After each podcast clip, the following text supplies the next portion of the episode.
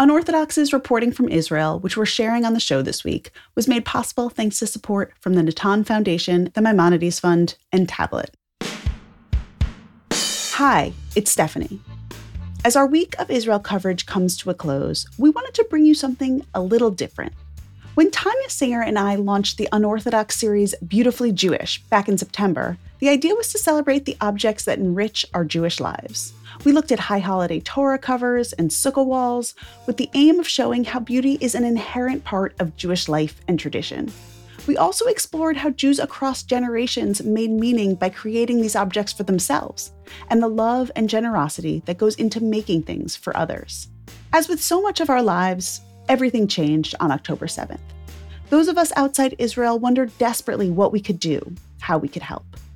Tanya had a unique idea a beautifully Jewish craft along, where we would assemble a group to knit hats for IDF soldiers, crochet dolls for hospitalized children, and handmade cards for Israelis across the country who could use a little brightness.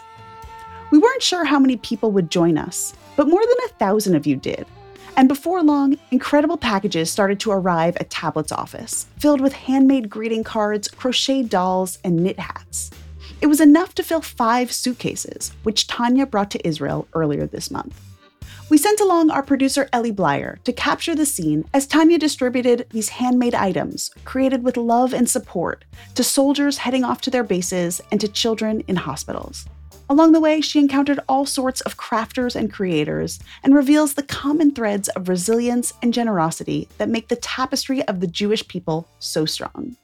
We wanted to share a bit of Tanya's journey, the final leg of the beautifully Jewish craft along. Here's Tanya with bags and bags of beautiful things to give away.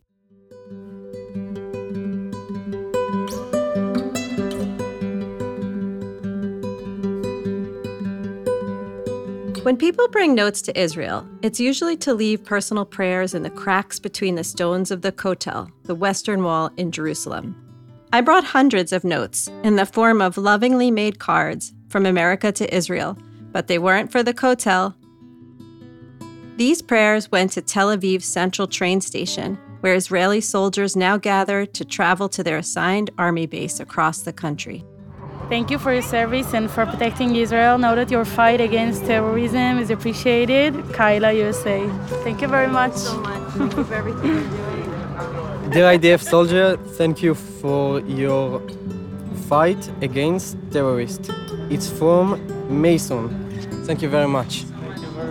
At first, these young soldiers didn't know what to make of me, walking around in a bright pink sweater with a huge Hanukkah tote bag. But once they saw the knit hats and fumbled with the colorful cards, which opened the opposite way Israeli cards do, they warmed up and were so grateful. Dear Solidar, thank you for your strength and your protection. Thank you for fighting for a beautiful Israel. You are fighting for all of Jewish people all over the world. I support you. I care about you. I'm Israel Chai. Thank you very much.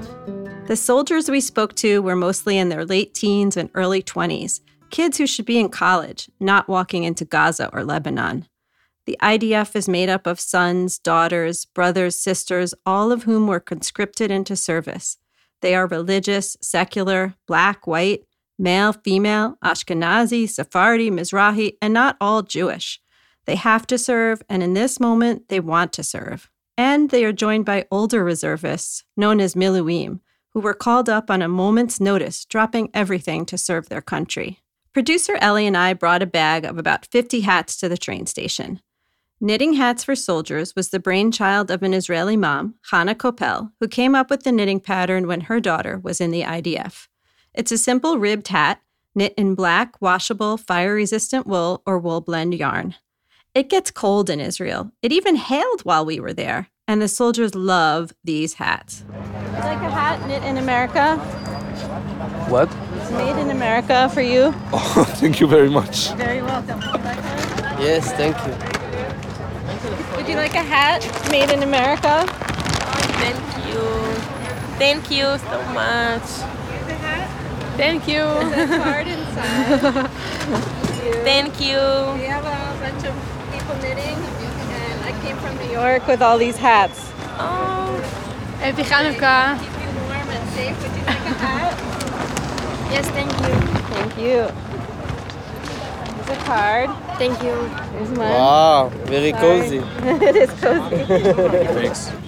As moving as it was to meet the young people going off to defend Israel, it was eye opening to talk to the reservists, people who've already done their service, who have careers, families, entire lives they are leaving behind on a moment's notice. Before October 7th, what was your life? A regular life. I work over here in that building over there, PwC, you know, Oh my God, doing what? uh, high tech stuff, you know, Samsung. Okay, so you're working in stuff. high tech, and now you're working in a tank. Is the tank high tech? Uh, no, we're in, in a very low tech tank from 30 years ago, three decades ago. And so, what did you do before October 7th? Ah, good question. I got out of the army only half a year ago. Yeah, so I'm fresh uh, out of the Sadir. And uh, I, I did a few months of yeshiva after, uh, after the army. And then I was supposed to go to South uh, America. And uh, it got canceled a few days after I was supposed South to. America? Yeah, together. For real? It's a good combo, yeah. really? Yeah. I love this. yeah thanks. All right, you're gonna do it. Yeah, Just in a little bit. let's hope. Yeah. That morning at the train station in Tel Aviv, we gave away dozens of these black knit hats. One of the station employees even took a few for her family members. מו מו מו, קיבלתם כובע? מצוין, אני לקח- אני לקחתי לנכדה. tomorrow, tomorrow, יעני, אבל אני אקח לנכד גם חייל. יש לי שני חיילים. She's taking both for her granddaughter and her grandson two, who two, were two.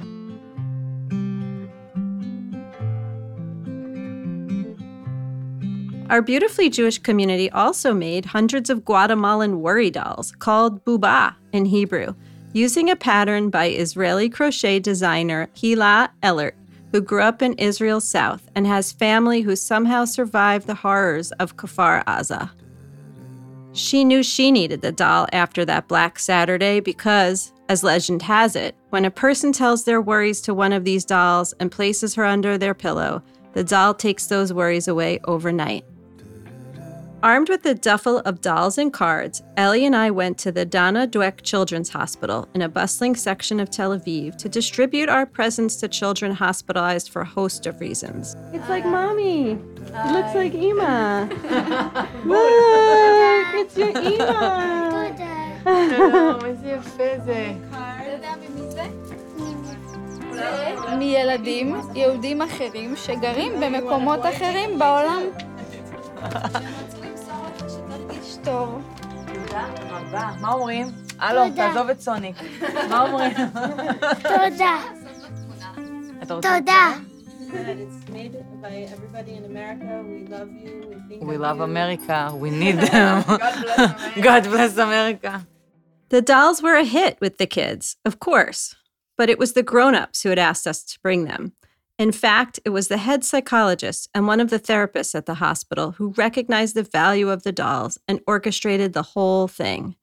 After October 7th, the doctor knew her tiny patients and their families could use a little extra love and support.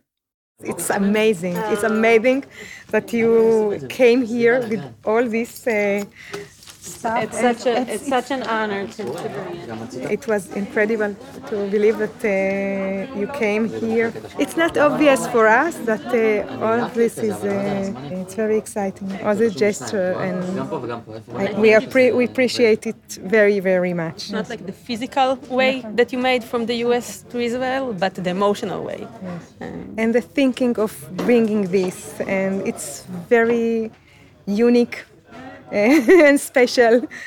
We spent hours at the hospital talking with children and sharing the dolls so lovingly made by our crafters.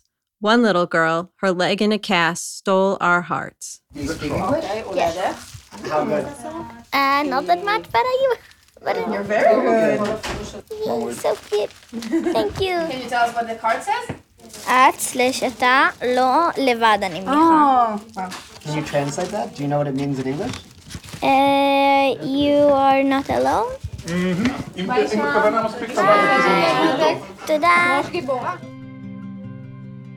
We weren't the only people who recognized the soothing power of knitting during an incredibly stressful time.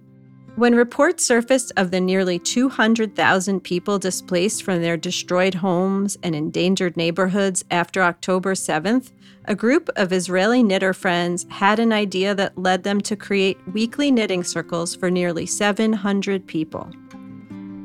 We met them in an artist loft turned yarn warehouse in Yafo. We sat on the cement floor surrounded by cardboard boxes filled with yarn organized by color. Here's Hila Harel. A friend of mine told me that he was going to Yam HaMelach, and he said, I'll probably be doing some musical, I don't know, something with the kids. He wasn't even sure. He just like, the first week or two of the war, there was this very, very intense feeling of like, I need to do something. And a lot of people shared that. So I didn't even care what we were going to do. I just said, all right, I'll come with you. Sorry, uh, you say what Yam HaMelach is? Yam HaMelach is the Dead Sea. It's where a lot of the uh, evacuees are staying. Uh, initially, the people, like the elderly and the disabled of Sderot, were put in uh, some of the hotels there. So they're actually the the people who need more most support. So that's where we decided to go. And then I told Shifi, uh, why don't you come with us? And she said, cool, I have an idea. Why don't we bring our knitting? maybe someone will be into it. And we were thinking that we would be working with kids. So we arrived at the hotel, and there's chaos, and we tried to explain to them what we would do, and we weren't even sure ourselves. And then we said, you know what, we don't need anything. We just want to sit down in the lobby, we'll take out our knitting, and whoever wants to join us can join. And that's what we did. And we sat down, and the first woman to approach us is a lovely woman called Rosette and she said, Ah, what are you doing? And I said, We're knitting. You want to sit with us? And she said, Yes. You have needles? Do you have yarn? We said, Yes. And that's and that's it. That's how it happened. So Rosette sat with us, and then another lady came, and another lady came, and that's how it started. And by the end of the day, we were ecstatic. It was so I get I'm getting goosebumps. Uh, it was just there was something about it that was so simple and so casual, and at the same time so. Uh, healing is the word I would use probably because it's so um, it's something that they know and it's something they've been doing all their lives. So they don't need to learn anything. It's not a lesson. It's just like sitting together. It's like you came to visit a friend. That's what we're saying. We just um, we realized that we had something very uh, relatively simple to start out in a in a bunch of hotels, and and that's how it started growing. The friends, Hila, Hagar, Shifra, and Shiri, called this initiative Ayin Tova, both a reference to Pirkei Avot and a pun with a double meaning. Ayin Tova means a good eye, as opposed to the evil eye, and a good loop, which for us knitters means a good stitch. The effects were clear from the get go. It does such a good job of uh, bringing the women together, of giving them something to do that's not defined by when we come, because they can keep the needles and the yarn and they knit whenever they want and they do they knit at night they knit next to the pool they knit with their grandchildren. And, and, and the cool thing is that they befriended some of the women befriended each other through the knitting. There's one woman who's russian and one who's moroccan. They're both on wheelchairs of sorts and they kind of help each other out and uh, they can't really communicate but they have this kind of uh, luba and masudi. Yeah, yeah. They have this connection. Specifically these two women their friendship really is yarn based yeah it really is. Uh, because they don't have a common language. Yeah. one of them barely speaks any hebrew and they speak through the yarn through the knitting. Here's shifra. And if you don't have something to wake up for it's it's hard. We are really helping them to go day by day. They knit from the morning to, till the evening. In my circle, there's ladies that they have this uh, same couches. It's theirs.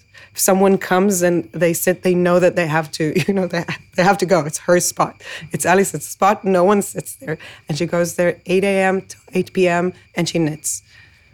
And so they have their routine that, that knitting really helped them. And the fact that we come every week, not just to give them the wool, but just to be with them helps it. The consistency helps to to kind of look forward to something, and not only to going back home or to ending this war. Knitting is one way people are finding calm and community in the face of devastation. We made one last important stop at the Gourmet Yarn Shop in Ra'anana. The owner, Orly, heard what we were doing and requested we set aside hats for a specific IDF unit. We visited the beautiful little shop packed with yarn and intricate sweater and shawl samples to deliver a giant suitcase of hats and caught up with the girls at the store's weekly knit night. Hi, knitters. Hi, everyone. Hi. Hi. It's so nice to be here with you. This knitting knitting group, how many years have you been knitting together?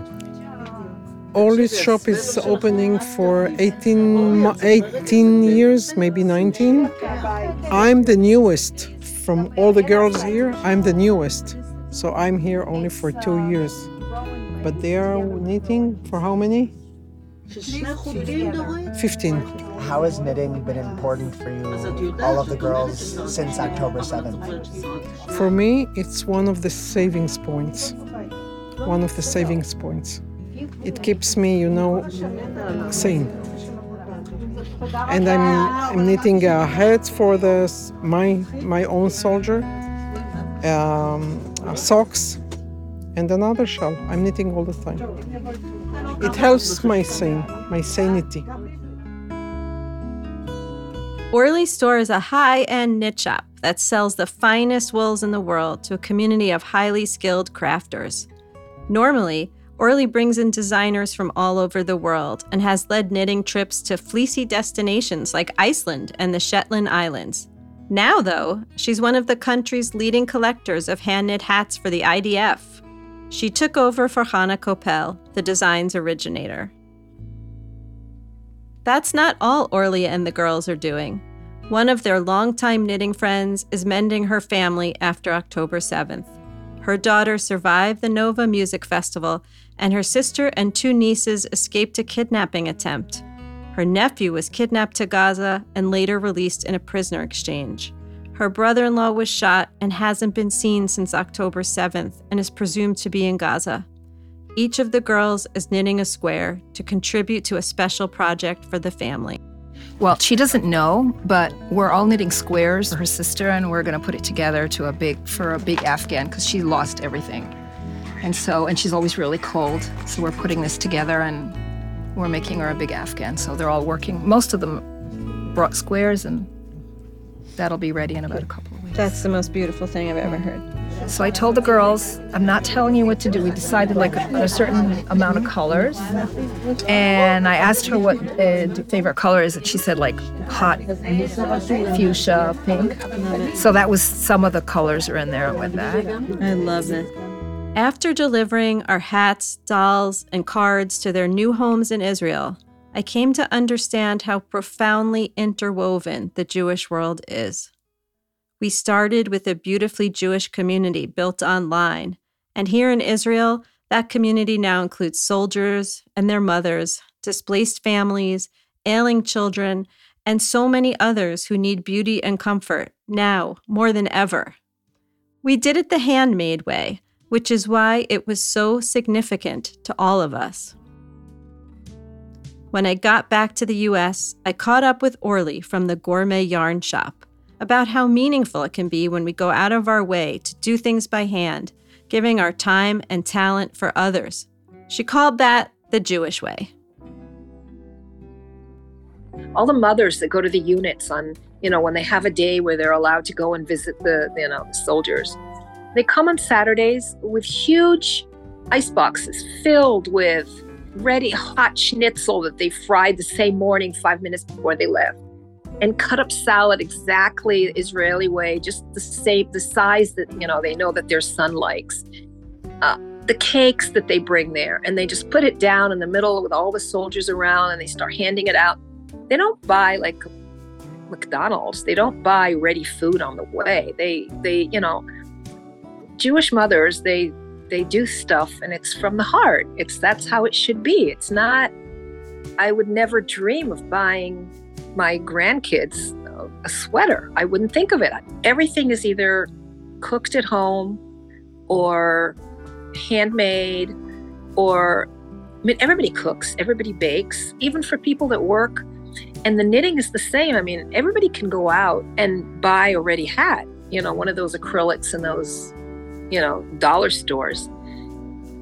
When the soldiers get a hat and they see a note that says hand knit with love, wear it, you know, hope this keeps you warm with all my heart, it feels like somebody gave them to them and somebody really cares. That's the Jewish way of doing things from the heart, not from the pocket. So if I mean, of course, if you can if you can't knit, then you donate wool so that somebody else can knit with it. So that's why those those hats were felt like we're not the only ones. Outside somebody is thinking like us and knows that will bring a lot of love and warmth to the hearts. Shabbat Shalom. Thank you so much. Shabbat Thank Shalom. In Israel, we say Shabbat Shketa, which means have a quiet Shabbat. Quiet's good for everybody. And with that, I wish you all a Shabbat Shalom and a Shabbat Shketa.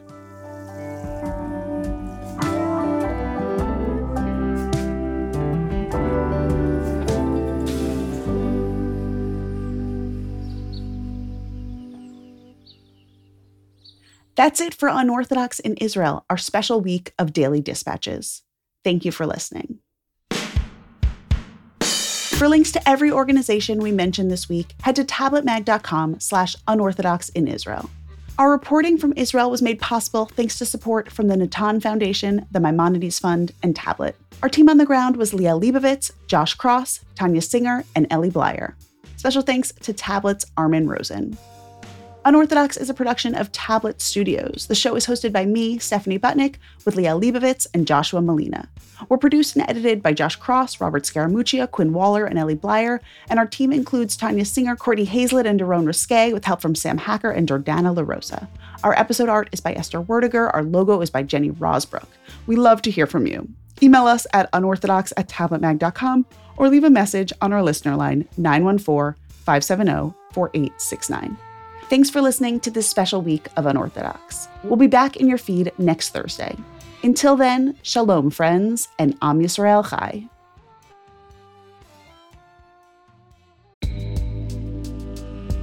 Broadway comes to the 14th Street Y on Tuesday, May 21st. Join us at 7 p.m. for a conversation with cast members from Prayer for the French Republic, the Tony Award nominated Best Play. Tony nominee Betsy Aidem and fellow cast members Francis Benhamou, Ethan Haberfield, and Ari Brand will take part in a lively discussion moderated by the New York Times' Marc Tracy. They'll talk about the play's themes of Jewish identity, French culture, and Zionism in times of rising anti Semitism. This event is part of 14Y's spring season of Jewish culture. As a Jewish community center, 14Y offers a variety of opportunities for people to discover, explore, and connect with Jewish life. Visit 14streety.org to learn more and purchase tickets to Broadway at 14Y.